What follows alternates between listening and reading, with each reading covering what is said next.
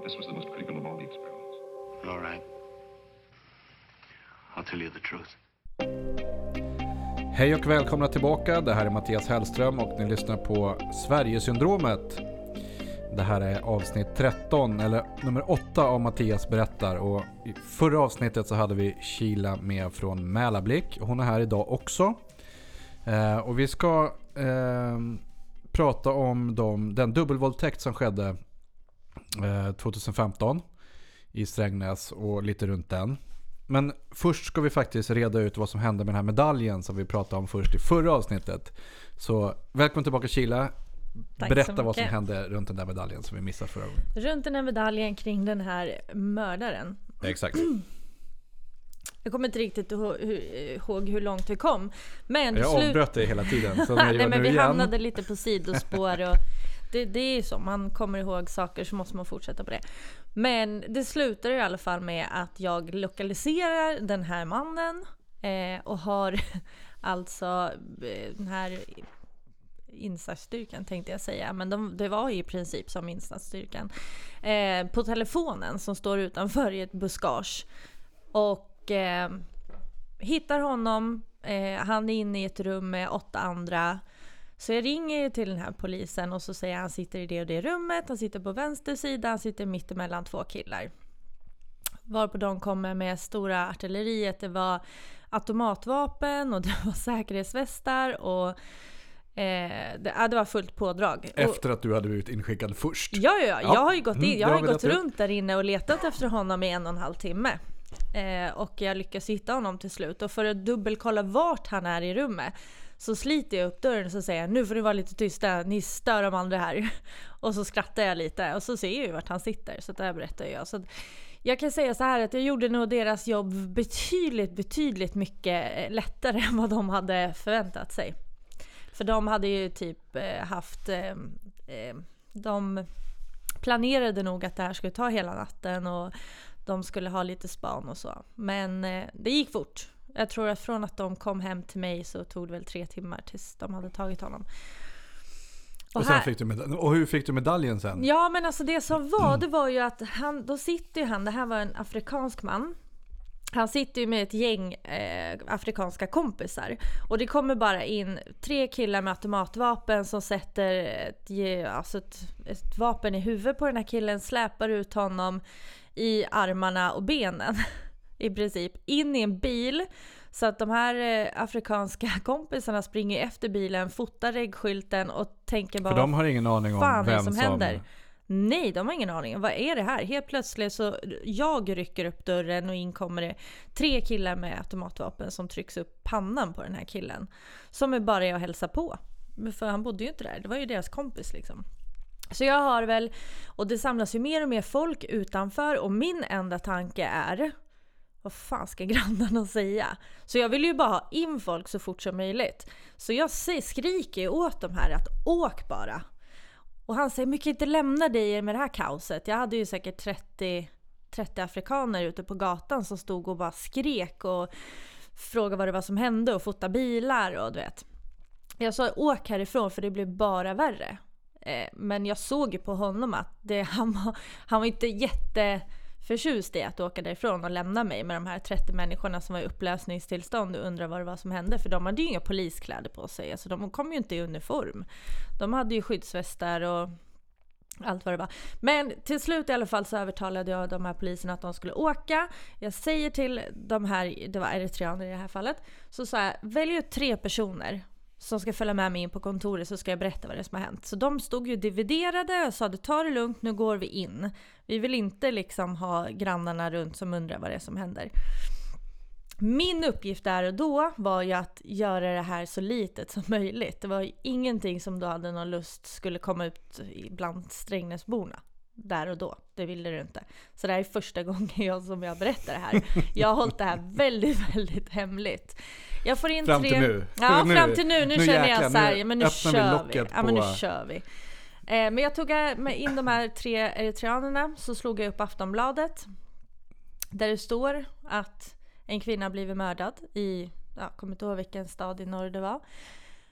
Och eh, så sa jag bara att han är misstänkt för det här. Och sen så var det en kille som hade lärt sig ganska bra svenska. Och eh, de var så chockade själva att när de klev utanför kontoret så var det bara en kille som bara rörde handen i luften så här. Sänk, alltså nu tysta. Så här. Och så säger han bara till alla, jag vet inte vad han säger såklart, men han förklarade väl läget. Och på två sekunder så var alla därifrån. Gick in på sina rum. Du vet, de skämdes så otroligt mycket över det brottet han var misstänkt för. Han var ju misstänkt för mord. Jag fick veta senare att han eh, hamnade på psyk och hängde sig där. Gjorde han. Så det var hur det slutade. Men jag fick i alla fall en medalj. Jag fick Ja. en jacka. Jag fick en jacka och jag fick en så här En SWAT-teamjacka med, Ja men det var arm... typ en sortjacka, en sån här eh, vindjacka. Eh, och sen ett emblem som man kunde sätta på. Det fick jag på posten. I ett så vadderat kuvert. Jag tänkte, vem har skickat det här? Och sen så fick jag bara ett sms att tack för hjälpen. typ. Så den här medaljen har jag hemma. Den är... Och det var jäkligt kul. Jag funderade länge på om jag inte skulle ombilda Det här mig är till någonting polis. som man måste, eh, måste lägga ner tid och berätta på. Plus att det här är faktiskt den rustningen som vi har haft på oss ute på anläggningarna.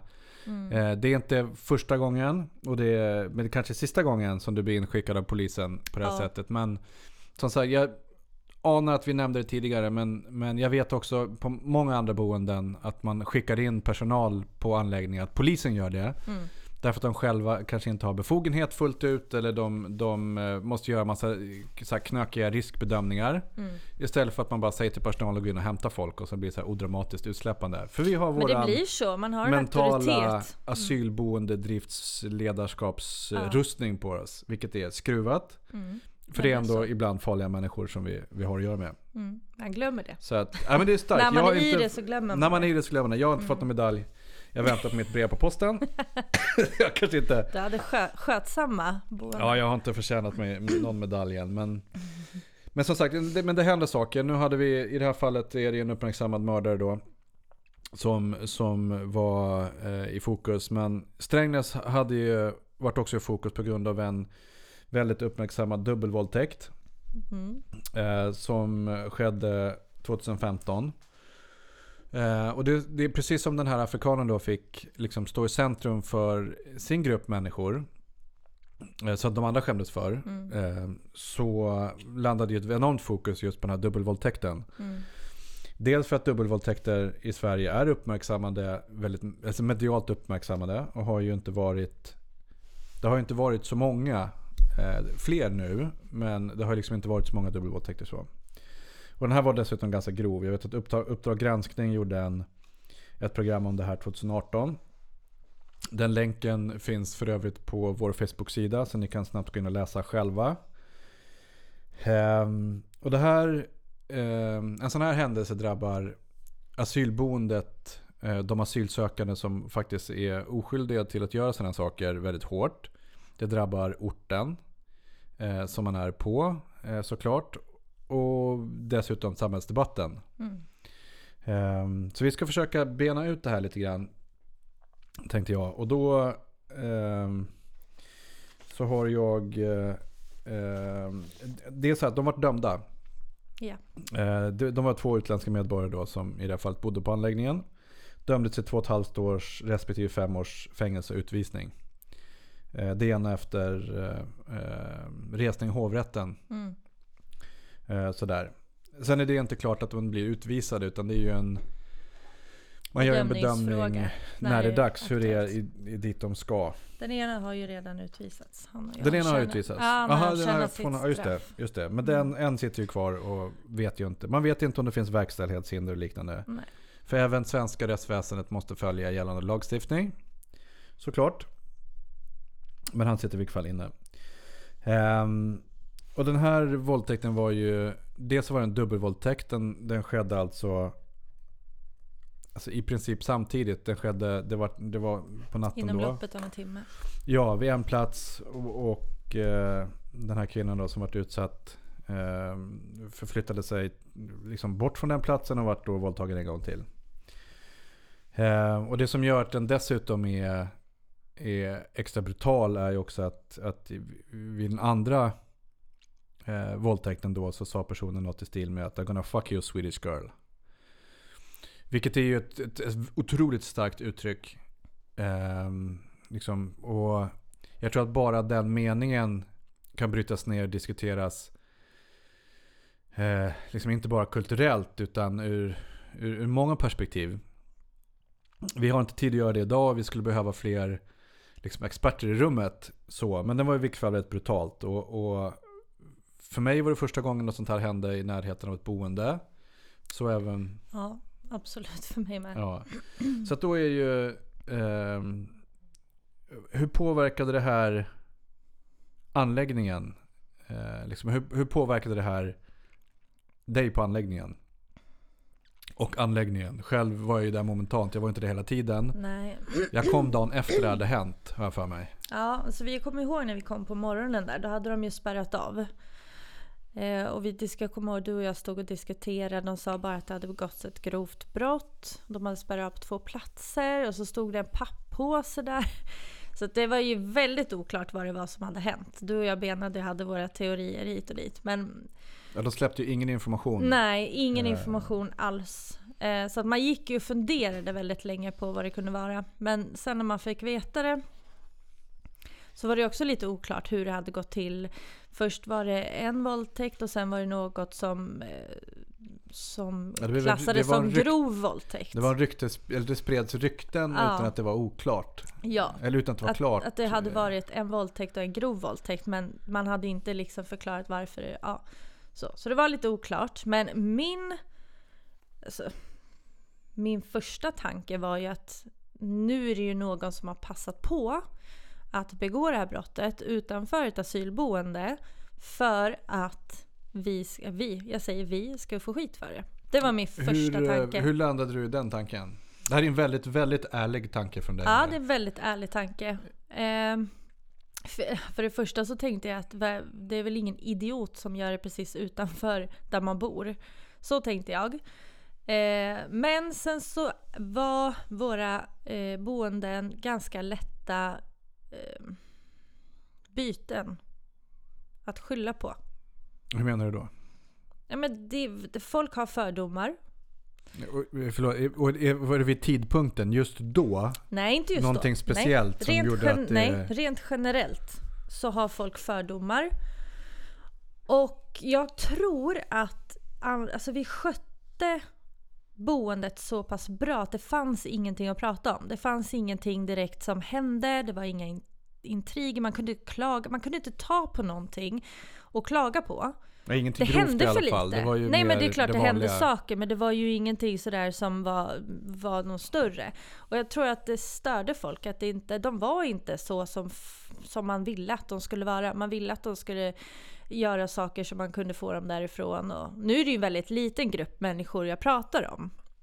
Men min första tanke blev att det måste vara någon som har gjort det här. Passa på att ha gjort det här här utanför för att någon här ska få skit för det. Här, jag vill koppla ihop det lite grann med någonting som vi sa i förra avsnittet. Det här med att, att jobba mycket med hjärta. Mm. Liksom, för det, någonstans så leder ju det liksom till första tanken. Mm. Ehm, och an- anläggningen var, eh, nej, nej, alltså Mälarblick för er som lyssnar nu är ju en, har ju varit en otroligt bra driftad anläggning. Eh, liksom, och, och ändå varit ett föredöme måste jag säga som har sett väldigt många anläggningar. Ehm, men just det här att jag var ju inte förberedd på att du skulle säga det här nu för du har ju suttit och hållit på den Mm. eh, när vi har pratat innan. Men det är ju så att ehm, om det är första tanken då säger jag att då är det ju väldigt, väldigt mycket hjärta i... Jag är ju partisk. Exakt, vilken sida är du på egentligen? Jättepartisk. Eh, och då måste jag kasta in eh, en annan sak här och det är Mm. ju liksom, jag kan vara ganska kritisk mot volontärer till exempel. Mm. Därför att man bara jobbar med hjärta Mm. eller att man är volontär av fel, fel skäl. Mm. Typ mitt mantra. Mm. Ehm, men det här är ju vilseledande. Alltså för dig själv. Då. Ja, då. Men jag, jag tror så här. Jag hade sammanlagt 2500 boende under de här åren. Jag kunde namnen på alla människor. Jag hade prat, alltså jag skulle ju säga att jag kände, ska jag inte säga så. Men jag hade ju en relation till varenda människa på det där stället och jag hade så svårt att tänka mig, jag kunde inte komma på en enda människa som skulle kunna göra en sån här sak. Väldigt naivt av mig idag. Eh, I de lugnaste vatten. Alltså så. Och det fick jag ju svart på vitt sen. Jag fick ju äta upp det jag hade sagt. Eller sagt, nej jag höll det för mig själv där och då. Men jag förstod ju senare att jag var ju otroligt partisk i det här. Och jag gick nog in i försvarsställning när människor påstod att det är säkert någon från... Då gick jag in i försvarsställning. Det, det här var ju mitt, det här var ju... Det här var ju, de var ju liksom... Jag gick in i försvarsställning, jag skulle försvara. Och det är ju för att jag jobbade med hjärtat. Så var Du det skulle ju. försvara dina asylsökande. Mina asylsökande. Mm. Nej men det, och det är... Inte mina asylsökande, mina boenden. Ja, och jag, jag kommer till att det här med att man säger att det är mina asylsökande som någonting negativt. Därför att jag har hört många säga det liksom eh, ur, ur andra perspektiv. Men Men Det jag här är var ju så, jag hade ju dem under mina vingar liksom. ja, och det här är också... Jag kommer ihåg det här väldigt tydligt. Men såklart, om man, i början när man bara jobbar med hjärta Mm. så, så blir man så. Så blir man. när man blir lite mer pragmatisk och hjärnan kopplas in, då, då kan man ju balansera. Men som sagt, det här var ju, jag, var, jag hade ju varit, jag, hade det här hänt på min anläggning Mm. så hade jag ju med näbbar och klor liksom försvarat den. Men så är det tills man fick svart på vitt och då fick man ju skämmas. Och det tog väl ett tag. Vi, det Ja. var, vi hade ett ganska intensivt arbete, Mm. eh, samarbete med polisen. Både ett, ett eh, hemligt samarbete, liksom, det här var ju medialt locket på. Mm. Såklart, vilket jag förstår. Det var ju känsligt. Alltså det är alltid känsligt och det här var extra känsligt. Och det var ju, vi hade ju ett, ett nära samarbete med polisen. Mm. Ehm, jag kommer inte ihåg alla detaljer men det, det topsades. Ja. Vilket också stod i media sen, eller i tidningarna sen, lokalt i alla fall. Ehm, och så var det mycket vittnesskildringar och diskussioner och vi sitter på bilder och massa Mm. sådana där saker. Så Mm. Eh, och de satte ju till och med ihop en specialgrupp för att lösa det här. Ja. Ehm, och alltså det är en hemsk händelse. Alltså det är verkligen oerhört tragiskt. Och då måste jag nästan ta ehm, ta fram, nu ska vi se här. Jag måste referera till Mattias Ståhle, en reporter på Eskilstuna-Kuriren. Eh, och nu, nu tar jag det här lite grann ur, ur sitt sammanhang därför att jag, det är en, verkligen en tjock lunta papper. Jag vill att ni går in och läser den här artikeln som finns på, på vår Facebook-sida. Eh, Facebook.com Sverigesyndromet. Så hittar ni det här inlägget. Eh, och när man väl har kommit till att det ändå finns en kulturell koppling åt asylboende. Så, så kändes det väldigt tidsenligt att man så snabbt kunde avslå den kulturella faktorn. Ehm, med orden men däremot nästa steg då, förutom förutsättningar på brottet, att lägga till förklaringsvärde på det enskilda brottet på dess etniska bakgrund. Det kan vi inte ägna oss åt. Det ska vi inte ägna oss åt. Av det enda skälet att, inte, att det är inte förklaringen till att detta brott begicks. Och reporten säger då, hur vet du det? Och då säger då när eh, journalisten att därför att världen inte är funtad så. Reporten säger förklara. Journalisten säger, ja men om du alltså, om du försöker förklara att en våldtäkt har begåtts av en människa för att han kommer liksom från en viss etnicitet eller viss kultur där det helt enkelt är till, där det här på något sätt skulle vara en inneboende egenskap hos honom. Då ägnar du dig åt, ja då pratar vi om ren och skär rasism. Inget annat. Det är ren och skär rasism. Och här tycker jag att man tar till rasistkortet alltså oerhört snabbt. Nu tror inte jag man skulle göra det. Skulle man göra det idag? Vet inte. För 2015 var ju som alltså klimatet var väldigt, väldigt annorlunda då vad man kunde diskutera om. Mm. Ehm, Tycker att det är konstigt uttalat överlag. ja men det är lite konstigt uttal. Men jag tror inte att man ehm, Jag tror inte att man vågade liksom diskutera det öppet. Jag vill nog avsluta. Jag tror att man var som, eh, jag önskar att Jens var här nu för han, han skulle liksom verkligen kunna ta över den här diskussionen och leda oss rätt. Men senare så kommer det så här, däremot så tror jag att det är omständigheter man lever under, under för tillfället, till exempel på en flyktingförläggning. Det är ingen flyktingförläggning, det är ett asylboende. Mm. Som är en mycket speciell miljö. Det påverkar hur man beter sig, säger de här. Och det är ännu konstigare uttalat. Och då liksom, hur kan man rationalisera att det är bo, att man bor i en sån miljö som gör att man då helt plötsligt blir våldtäktsman och det finns inga kulturella förtecken. När man inte kan ta diskussionen om eh, att det faktiskt kan vara kulturellt betingat. Framförallt med det uttalandet som den här andra våldtäktsmannen gör till, Mm. till den här kvinnan som är liksom oerhört offensivt.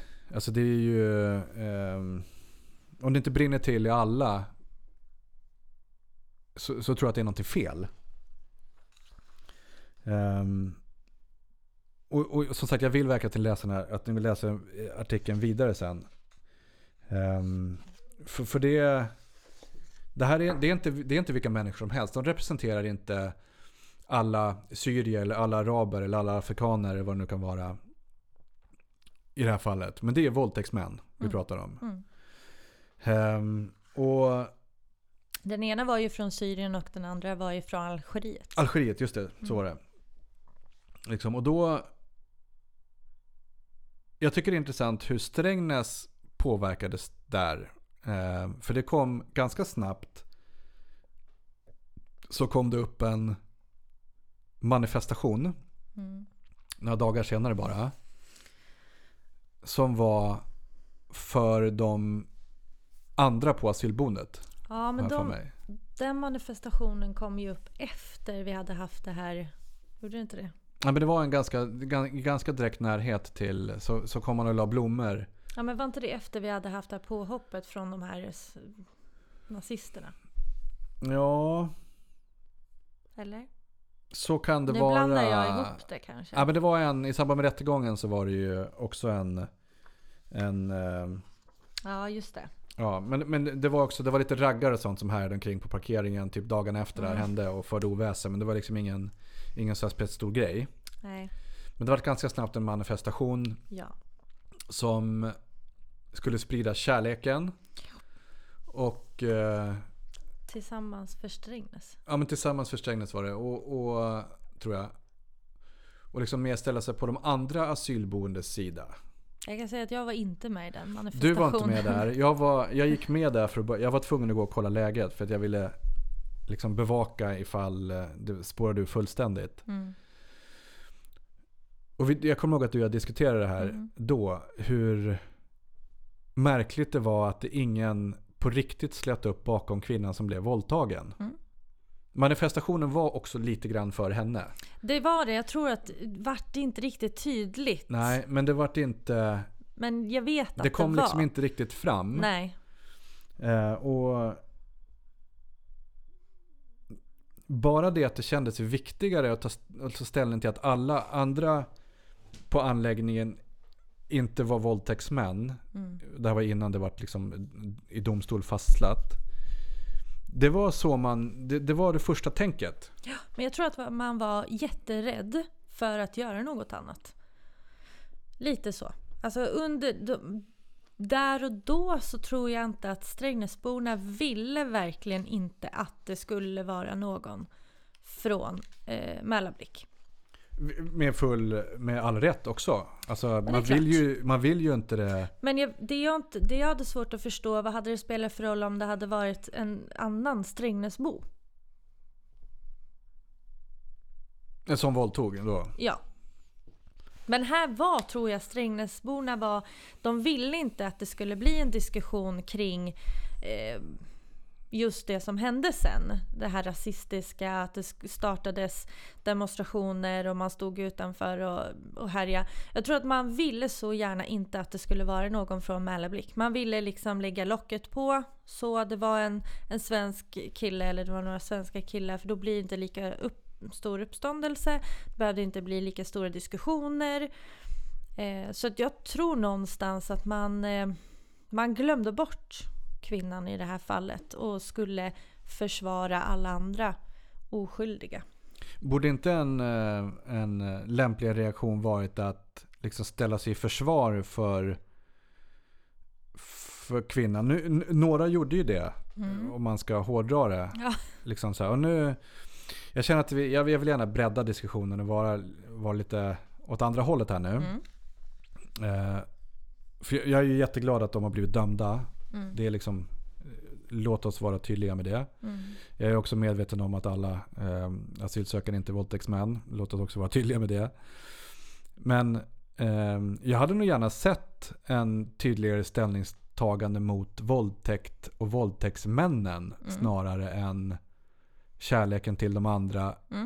Absolut. Alltså, båda kan vara där Men samtidigt men nånt, någonting måste, alltså det måste fram. Fast man var rädd för det tror jag. Och man var rädd för det. Mm. Ehm, Man skulle vara så himla tydlig med att man inte hade någonting emot dem. exakt. Och det var viktigare. Eh, att, man, att man visade det. Jag gick inte med i den här manifestationen och jag uppmanade, uppmanade inte våra boende att eh, gå med i den heller. Ehm, Nej, för de var inte med. Dels av skyddsskäl Nej. för att vi inte... nej, vi rekommenderade dem inte att Ifall vara någonting med. skulle hända under, Ja. under den såklart. Men det var ju mer liksom av säkerhet för de boende ur Ja. ett driftperspektiv. Men de ville ju, för de ville ju också stå upp för henne och visa att de inte tycker att det var okej. Och jag tror att de var ju... De var ju jättearga och besvikna och förbannade på sina egna landsmän. För de förstod ju att de får ju ta skiten för det här. De blir ju dömda ut efter vad de har gjort. Ja, absolut, så är det ju. Så att de var ju... De var ju inte... De var skitförbannade. Och det här är ju inte acceptabelt i, i några utav de länderna heller. Nej, och, och det är lite... Och då, det, det tycker jag är lite intressant. För vi måste... Eh, ska vi prata klarspråk nu så måste vi diskutera kultur. Eh, och då säger i samma uppdragsgranskningsprogram så säger Mustafa Panshiri då eh, att det är en, eh, han är polisman, eller före detta polis och han är, är född i Afghanistan. Och, och arbetar, han föreläser ju mycket eh, om, för afghanska unga män och så. Han gör ett jättejobb. Liksom, och det i Afghanistan då, läser jag i Konstakt, det är en stark hederskultur. Så att gå och sexuellt trakassera, trakassera byflickan eller något ännu värre, det kan få tydliga konsekvenser ibland med blodsfejder mellan släkter. Så det beteendet är absolut inte acceptabelt. Nej. Men när man kommer till Sverige som ensam, släktens ögon eller inte med, liksom patriarken försvinner och man lämnas lite vind för våg. Så då upplever man att jag brukar fråga ung- ungdomarna varför det här sker. Och det vanliga svaret blir att det är för mycket frihet och att vissa av oss inte kan hantera det. Ja. Och han ställde en fråga till en, en eh, afghansk eh, kille då. Om du kommer till Afghan, Afghanistan eller Pakistan och trakasserar en flicka, trakasserar en i grupp, vad kommer då hända? Och svaret blir, man dödas. Exakt. Så det är jättekonstigt. Och man kan inte någonstans heller skylla på kulturen därför att det är inte så här de här människorna är uppfostrade. Det här är inte ett okej beteende i deras egna hemländer. Nu pratar jag om Algeriet och Syrien för det var därifrån de kom. Ja, det blandade in eh, Afghanistan Ja, men det spelar så ingen roll, tydligt det är- skrivet. Men Ja. exakt, det, du, har, du har rätt. Och det är inte acceptabelt i deras länder så att man kan heller inte komma och säga att ja, men de kommer från deras länder och där är det okej. Nej, det är verkligen inte okej där. Men som han, som han påpekar här så det är ju så att de har ingen familj som övervakar dem. De har ingen som säger att du får inte göra si, du får inte göra så. De vet heller inte vad konsekvenserna kan bli.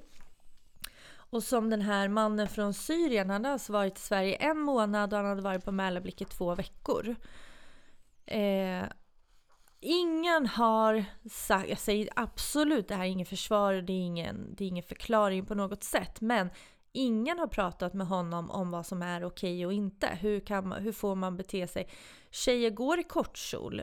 Det betyder inte att du får. Så.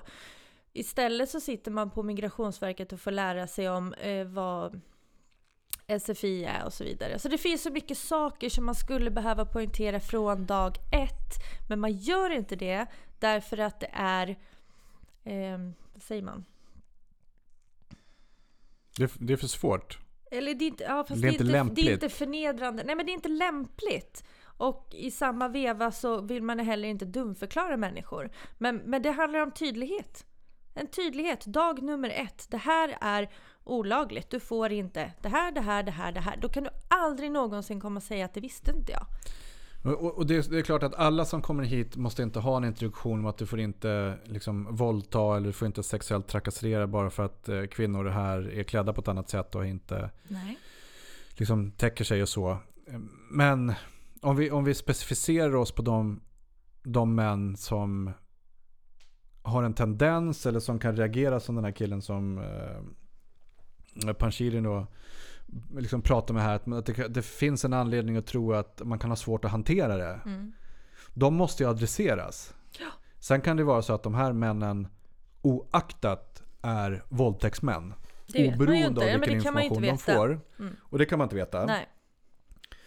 Men det finns ändå en lucka mellan att, att ändå beskriva den kulturen i det landet som du kommer till i Mm. förhållande till den kultur i det landet du kommer ifrån. Ja. Ehm, och jag har, inför det här avsnittet så har jag också tänkt på att försöka ha en stringens i att vi ska komma fram till någonting. Mm. Och jag kommer fram till att vi nog får ta en yvig diskussion och försöka hålla ihop den. Mm. Ehm, så så att jag, jag känner inte att det, det stressar mig inte att vi fladdrar lite.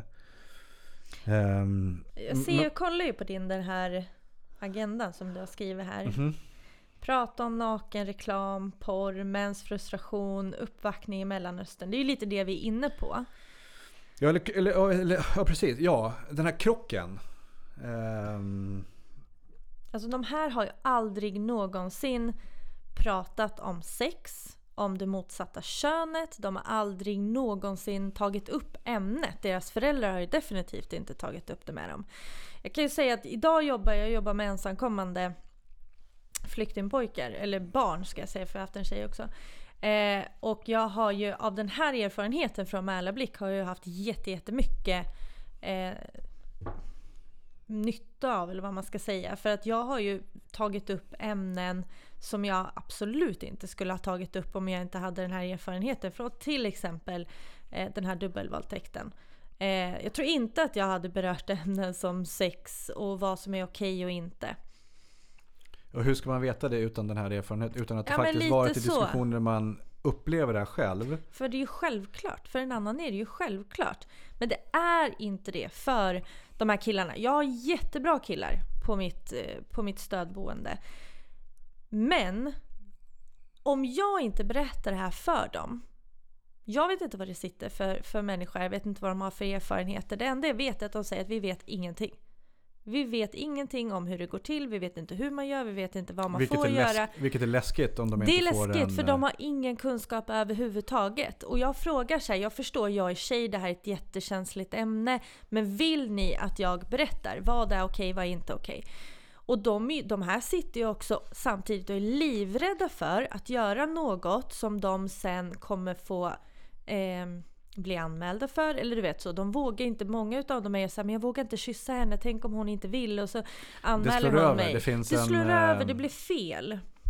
Och, och, och, det, är- och det är lätt förståeligt om, om man kommer hit utan de förkunskaperna. Men, Mm. men man, är, är liksom, man kommer från en annan kultur. Och när jag skrev det här, prata om nakenreklam, porr och mäns frustration och uppvaktning i Mellanöstern och sådär. Det har ju att göra med konkreta exempel. För bara det att du knäpper på tvn i Sverige Mm. Så är det ju att betrakta som typ hardcore porn i Mellanöstern. Mm. Liksom, och det, här har jag haft eh, diskussioner med många grabbar. Liksom man till man. Mm. Så, för det är klart att det, det bygger frustration om man inte är van vid det. Det blir en overload, jag hör det och så får man diskutera Mm. liksom hur det ska hanteras. Du exponeras ju för det hela tiden. Man exponeras för det hela tiden och det blir någon... Alltså det, är inte, det, det är klart att det är svårt att skifta direkt. Men man måste ju göra väldigt tydligt att man måste göra det. Man måste, du har inget, alltså Ehm. precis, du får lära dig. Och liksom, jag har sett fall ute på anläggningar där liksom, män från Mellanöstern har uppvaktat kvinnor på ett mer Mellanösternaktigt sätt. Vilket har varit ganska aggressivt. Mm. Jag kan inte bedöma om det är så eller inte. Eller om det var de här individerna som... Men den uppvaktningen var väldigt annorlunda. Och den byggdes väl också på för att eh, kvinnorna då inte hade slöja eller täckte sig Mm. eller var liksom mer frispråkiga. Och det har ju slutat i liksom väldigt bjära konflikter. Mm. Liksom kontakt med polis eller med liksom, vad, nu, vad nu kan vara för att få stopp på det där. Mm. Ehm, men jag har ändå passat på att diskutera med dem. Och det, Liksom att förklara dem Mm. även efterhand när de förstått att okej nu har jag åkt på något dåligt här. Jag är nu Mm. anmäld för sexuella trakasserier. Mm. Och då har jag tagit en diskussion med dem och frågat liksom, okej men har du fattat vad du har gjort? Mm. Och i alla fall som jag har suttit ner och diskuterat med, med dem så har ju, man kommit fram till samma sak. Att de har inte vetat att de har gjort fel. Ehm, de har trott att de varit inom liksom gränserna sådär.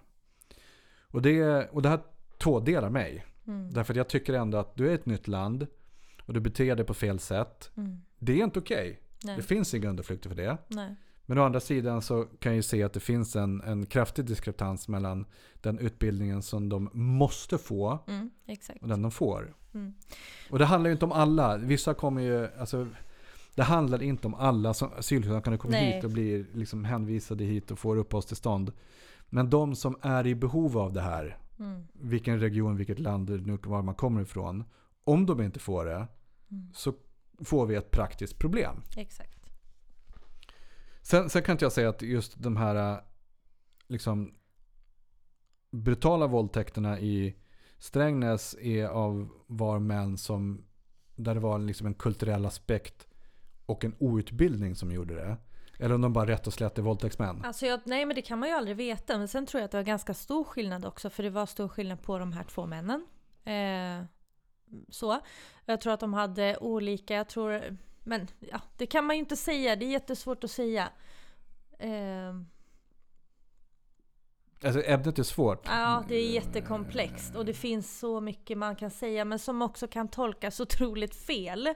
Så att man, jag känner att jag behöver vara lite försiktig i också vad jag säger för att det inte ska misstolkas.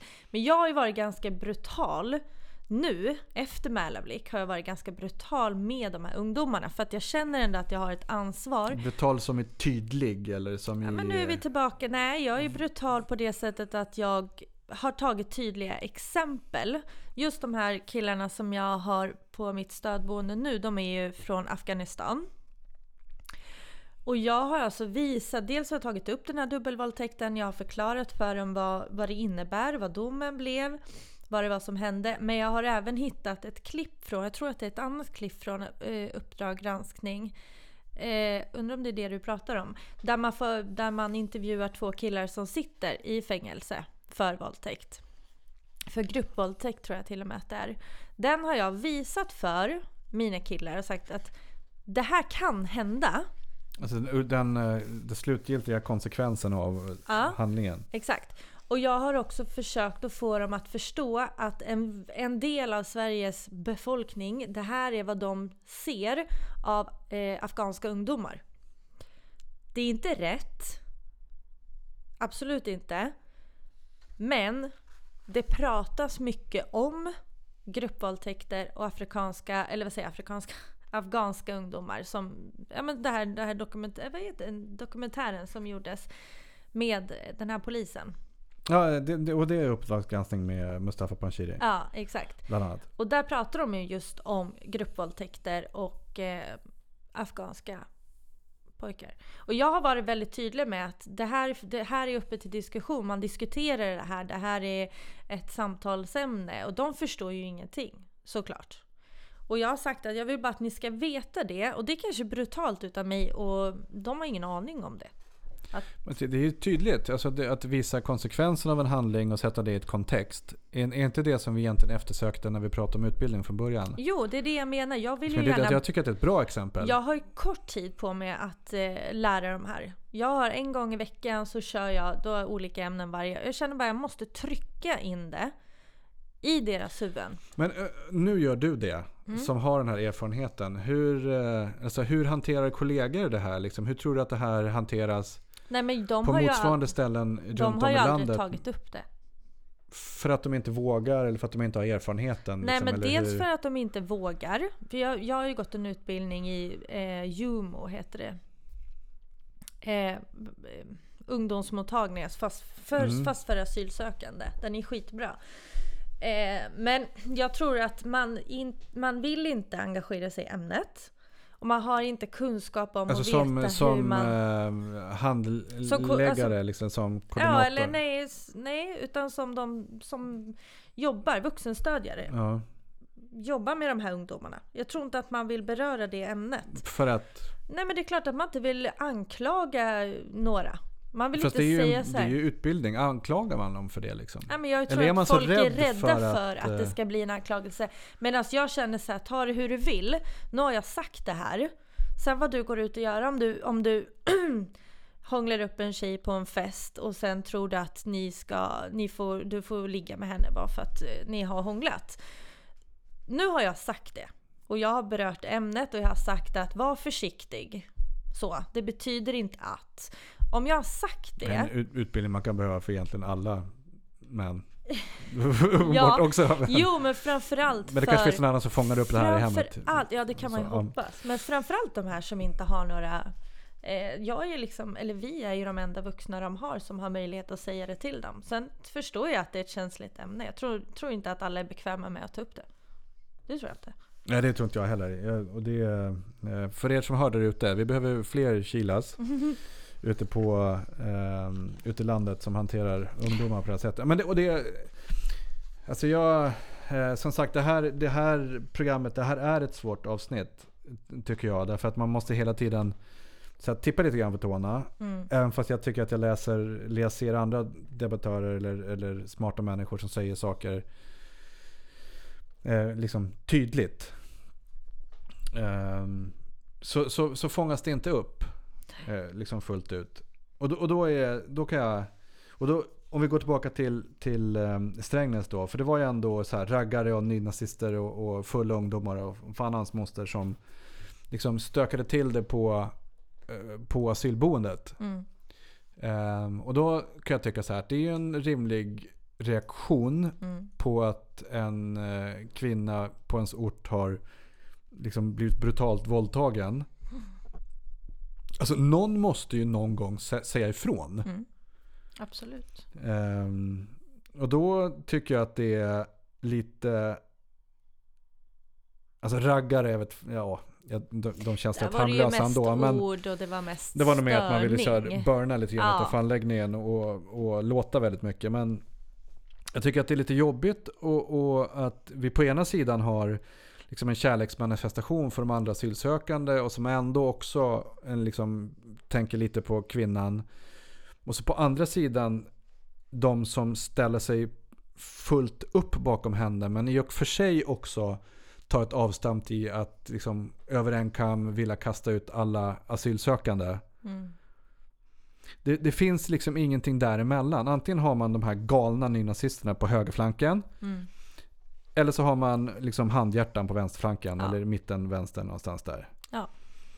Jag hade nog gärna sett en tydligare liksom, manifestation. Att det här är inte okej. Det här är inte okej. Exakt. För, det, för det, och det, det roliga är ju, eller det tragiska i det hela är att inne på asylboendet så var man ju väldigt, väldigt tydlig med att det här är inte okej. Oh ja. Mycket, mycket tydligare än vad man var utanför. Ja. Utanför skulle det diskuteras så mycket. Alltså jag kommer ihåg, jag var ju jag var väldigt upprörd faktiskt på Strängnäs-tidningen. Därför att de gick ju runt i grannskapet och frågade liksom, är du rädd nu för att gå här? Och de skapade diskussioner som inte behövde bli diskussioner. Eh, vilket jag kunde bli. De, de fokuserade inte på det som var viktigt. Utan de ville mest skapa, kände jag, jag kände det som att de ville mest skapa en oro för att det här ämnet inte skulle dö ut. För äntligen hade man något att skriva om. det, det händer inte så mycket annat i Strängnäs Det kanske. händer inte jättemycket där. Strängnäs. Nej men jag tyckte att de fokuserade på fel, fel saker. Ja, för, för det är ju en... ehm,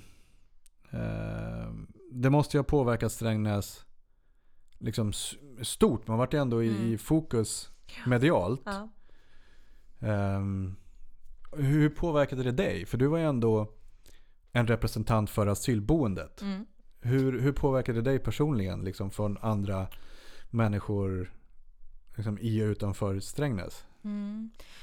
Jag tror ju att det är många som fortfarande inte vet att gärningsmännen bodde på, på Mälarblick. Det är omöjligt. Det är ju så medialt uppsmält i alla riktningar. Ja, men TV, alltså, så jag- har man, Ja, men jag vet. Men jag har ändå träffat människor som jaha, var de därifrån? Så då ja, det har, jag har träffat några ska jag säga. så att egentligen så tror man mer... Generellt sett så tror man att folk vet mer än vad de egentligen Ja. gör. Ja. Ja. För att man egentligen inte var så intresserad av att läsa Man var inte nyheterna. Man har- Man, har- har fullt upp med barn och Ja, men lite så kanske. Båt. Och. Eller så var man sådär, är de så jävla dumma i huvudet att de gör det precis utanför ytterdörren? Alltså jag tror ju att många var ju sådär, men det kan inte vara det. Man kan inte vara så dum. Nej. Det här var ju verkligen precis utanför ytterdörren, i princip. Ja, det, var en, det var verkligen en... eh, ehm, En Det minut den- utanför ja. ytterdörren. Nej, och det här var ju den enskilt största händelsen runt ett asylboende nästa, i, nästan. Mm. Eh, så här, och det, nej, det är svårt. Jag, jag tror att det, det... mm, Jag vet inte var jag landar i det här riktigt. jag vet inte vad vi skulle komma fram till heller. Ehm, jag tror vi kom fram till massa saker. Ja men fokus, fokus lades ju fokus lades på fel saker. Ja. Och, Och, det, fel. och hämtar man inte tillbaka det här, om vi inte kan diskutera det här eh, liksom, och ta tillvara på alla de här vettiga rösterna som ändå för fram eh, liksom, vikten av information, liksom, att inte eh, sne, landa snett i, i, i debatten mellan höger och vänster och, och, och flyktingar och börja kunna prata liksom, pragmatiskt om problembilder utan att, man, att det liksom stigmatiseras eller man drar rasistkortet eller att man är liksom beröringsskräcken för kultur och kulturella skillnader och liksom de praktiska vägar vi behöver för att möta då. Då, då blir det ingen... eh, Då lär man sig inte av sånt här. Nej, man, Och bör, man kan inte förebygga det heller. nej, man kan inte förebygga det. Vi kommer aldrig få veta varför. Så det, ja, det, var, det var hemskt. Och det, eh, jag tänker tillbaka på den här perioden mycket och då bor jag inte ens i, i Strängnäs. Nej. Det är klart Ehm, att det har påverkat mig som person. Jag kan säga att jag skämdes eh, när domen kom och, och allt det här. Eh, jag skämdes. Fast att jag vet att jag som person inte behöver skämmas. Men jag skämdes därför att de bodde hos mig och jag någonstans kan känna lite att jag kanske, hur, eller jag vet att jag inte kunnat förebygga det eller se det. Du ser inte på en människa. Nej, och jag, jag, har ju alltså det gör träffat, man inte. jag har ju träffat båda två också. Ja, Eh, och mitt under... Det hade du aldrig kunnat gjort. nej. Jag, jag tror inte det. Och mitt under... Alltså inte ens under... Ja du kommer ihåg när polisen var och topsade hela Ja, ja. anläggningen. Ja, ja. Han satt och gapade och Alltså det var ju ingen... eh, topsade. Men sen du sa faktiskt någonting intressant runt det som kom från rättegången. Mm. När eh, du uppmärksammade att ingen av dem verkade veta vad DNA var för något. Nej. Och att Jag det var ju på förmodligen spelade in i, i topsningsgrejen där. Ja, så jag var ju på rättegången och jag, jag, jag var på rättegången egentligen i det syftet att jag tänkte att jag måste bara få de här två killarna att förstå. Jag vet vad ni har gjort.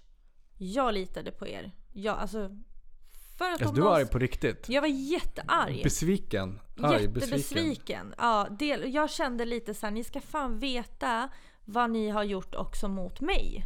Och mot alla andra här som bor här. För ni har förstört och smutsat ner något som jag har lagt hela min själ i. Och jag vet i alla fall den ena killen som hade bott hos oss i över ett år. Jag tror, jag vill tro att han verkligen skämdes. För att jag slet inte med en blick från honom under hela rättegången. Och han tittade på mig flera gånger. Alltså jag tittade inte någon annanstans. För jag kände sån besvikelse. Eh, I hela situationen. Men, och framförallt så vart jag så förbannad på honom. För att när han kommer in, nu pratar jag om den ena, han som jag, som har bott hos oss i ett år. Han var alltså jättetroende muslim. Han var uppe och bad klockan fem på morgonen. Han gick på böner, han gick i moskén. Han så. Jättetroende. Han kommer in med Koranen i handen. In i, i rättssalen. Eh, så här och så lägger han båda händerna på Koranen och så sitter han under hela rättegången. Vilket också gör mig väldigt förbannad. För jag, Varför? Va? Nej men jag blir bara sådär, använd inte, alltså jag är inte muslim, men jag vart arg för att han vände sig så till sin religion. Typ som att han ber till att han nu ska han inte få så långt straff. Han höll i den som om den skulle hjälpa honom på något sätt. Och, och hade jag själv varit muslim så hade du hade jag bara känt att du kan, det är som att spotta på, på Koranen. Du tar med den in i rättssalen, du är misstänkt för våldtäkt. Där hör ni, det här är, Brutala det här är ord. tuffa ord från Chile. Så möter Ja. ni henne i en mörk gränd och ni har om ni inte har rent byk i påsen, då är det bara spring. Ja, men jag tyckte bara att det var, nej, så gör man inte. Så Nej, men det, gör man jag inte. tycker att du...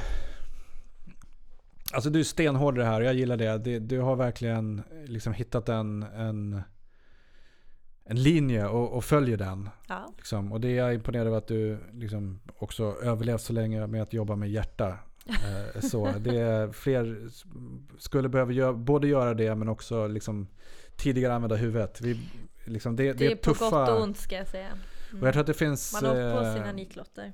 jag hoppas att vi har några lyssnare där ute som, som jobbar inom något av de här segmenten som vi berör. Eh, liksom som nu lyssnar på, eh, på det Kila säger och det jag försöker, försöker komma fram till här borta. Och det är att, att eh, man kan inte ducka de här tuffa grejerna. Liksom. Man, kan inte, man kan inte gömma sig bakom eh, liksom en fullt pragmatisk syn på tillvaron och vara så här hård och kantig. Eh, man får inte ge sig hän hjärtat heller. Nej. Man måste hitta en bra balans. Mm. Ehm, jag vet inte om det var det vi, vi började komma till när vi skulle prata om våldtäkterna. Liksom så. Eh, som var en... Som fortfarande är, och jag, kommer, jag vet inte hur många jag kommer säga det här, helt hemska. Men det måste kunna diskuteras. Man behöver folk som, som du Kila som säger ifrån. Och verkligen visa att det inte är okej. Mm. Nu Men sen kan jag också ju jobba jobbar praktiskt förebyggande. förebyggande. Och det här är Mm. erfarenheter som måste ut i landet tror jag. Ja. För vi har saknat dem under alla år i Exakt. asyldriften. Ja. De har inte funnits där. Nej. Och nu måste det rimligtvis finnas väldigt många där ute som har jobbat inom olika asylboenden och på olika asylboenden. Mm. Som borde vara ett enormt underlag för att kunna hjälpa kommunerna Exakt. ehm, liksom med bra erfarenheter. Mm. Jag blev ju tillfrågad när vi stängde Mellanblick om den här tjänsten inom soc- eh, på kommunen, på socialtjänsten. Eh, för att jag hade de här erfarenheterna jag hade. Men jag tycker ju att man ska ju, man kan ju få så otroligt mycket kunskap från som oss som har jobbat tidigare på asylboenden. För nu börjar vi komma till den nyanlända. Det är ju de som då var asylsökande. Nu har du ju ett annat problem och det är att integrera nyanlända. Det är ju de som har fått uppehållstillstånd. Och dessutom de som kanske inte bodde på ett asylboende. Som har haft EBO-boenden Exakt. som vi inte diskuterar så mycket om. EBO-boenden för er som inte vet om det är alltså att man kan välja att bo, hitta en egen bostad. Vilket oftast innebär att man bor hos släkt och vänner någonstans. Eh, och, och inte får liksom den stöd och uppbackning som vi har försökt att ge på asylboendena. På något sätt. Ehm, och när man då får uppehållstillstånd och blir nyanländ och kommunplacerad och så. Så kanske man kommer från liksom en helt avsaknad av bas av de här liksom, sakerna som vi pratar om nu. Mm, mm. När det gäller utbildning och liksom uppsträckning och, och liksom närma sig kultur och sådär. För i asylboendenas uppdrag så ligger också att ha en kontakt, eh, liksom en kontakt och ett kontrakt med civilsamhället för att hjälpa de asylboende att få liksom en, en bra start på sin integration. Och det finns inte på samma sätt i EBO. Nej. Ehm, kommer, vi, kommer vi längre idag? Eller vi... Jag vet inte, vi har dragit över tiden. Ja, vi har dragit de här, vi brukar göra 34 minuters avsnitt ungefär. De här kommer bli mer eller mindre dubbelt så långa. Men vi har mycket att säga och lite tid. Mm. Ehm, vi avslutar för dagen och så säger vi till alla att, att eh, jag tycker verkligen ni ska läsa den här Uppdrag granskningstexten. För det finns många bra saker där. Det finns många jag tycker det finns många paradexempel på saker som, som är hårresande korkade. Um, om ni läser dem så kommer ni kunna bilda er egen uppfattning. Um, tack för idag. Vi syns om en vecka och då kommer jag och ge mig ut i landet och börja öppna asylboenden på löpande band. För det är då flyktingkrisen börjar på riktigt och då är vi alltså hösten 2015. Tack Chile för att du kom hit, du är fantastisk. Tack så mycket. Tack för att ni lyssnar. Hej så länge. Hej.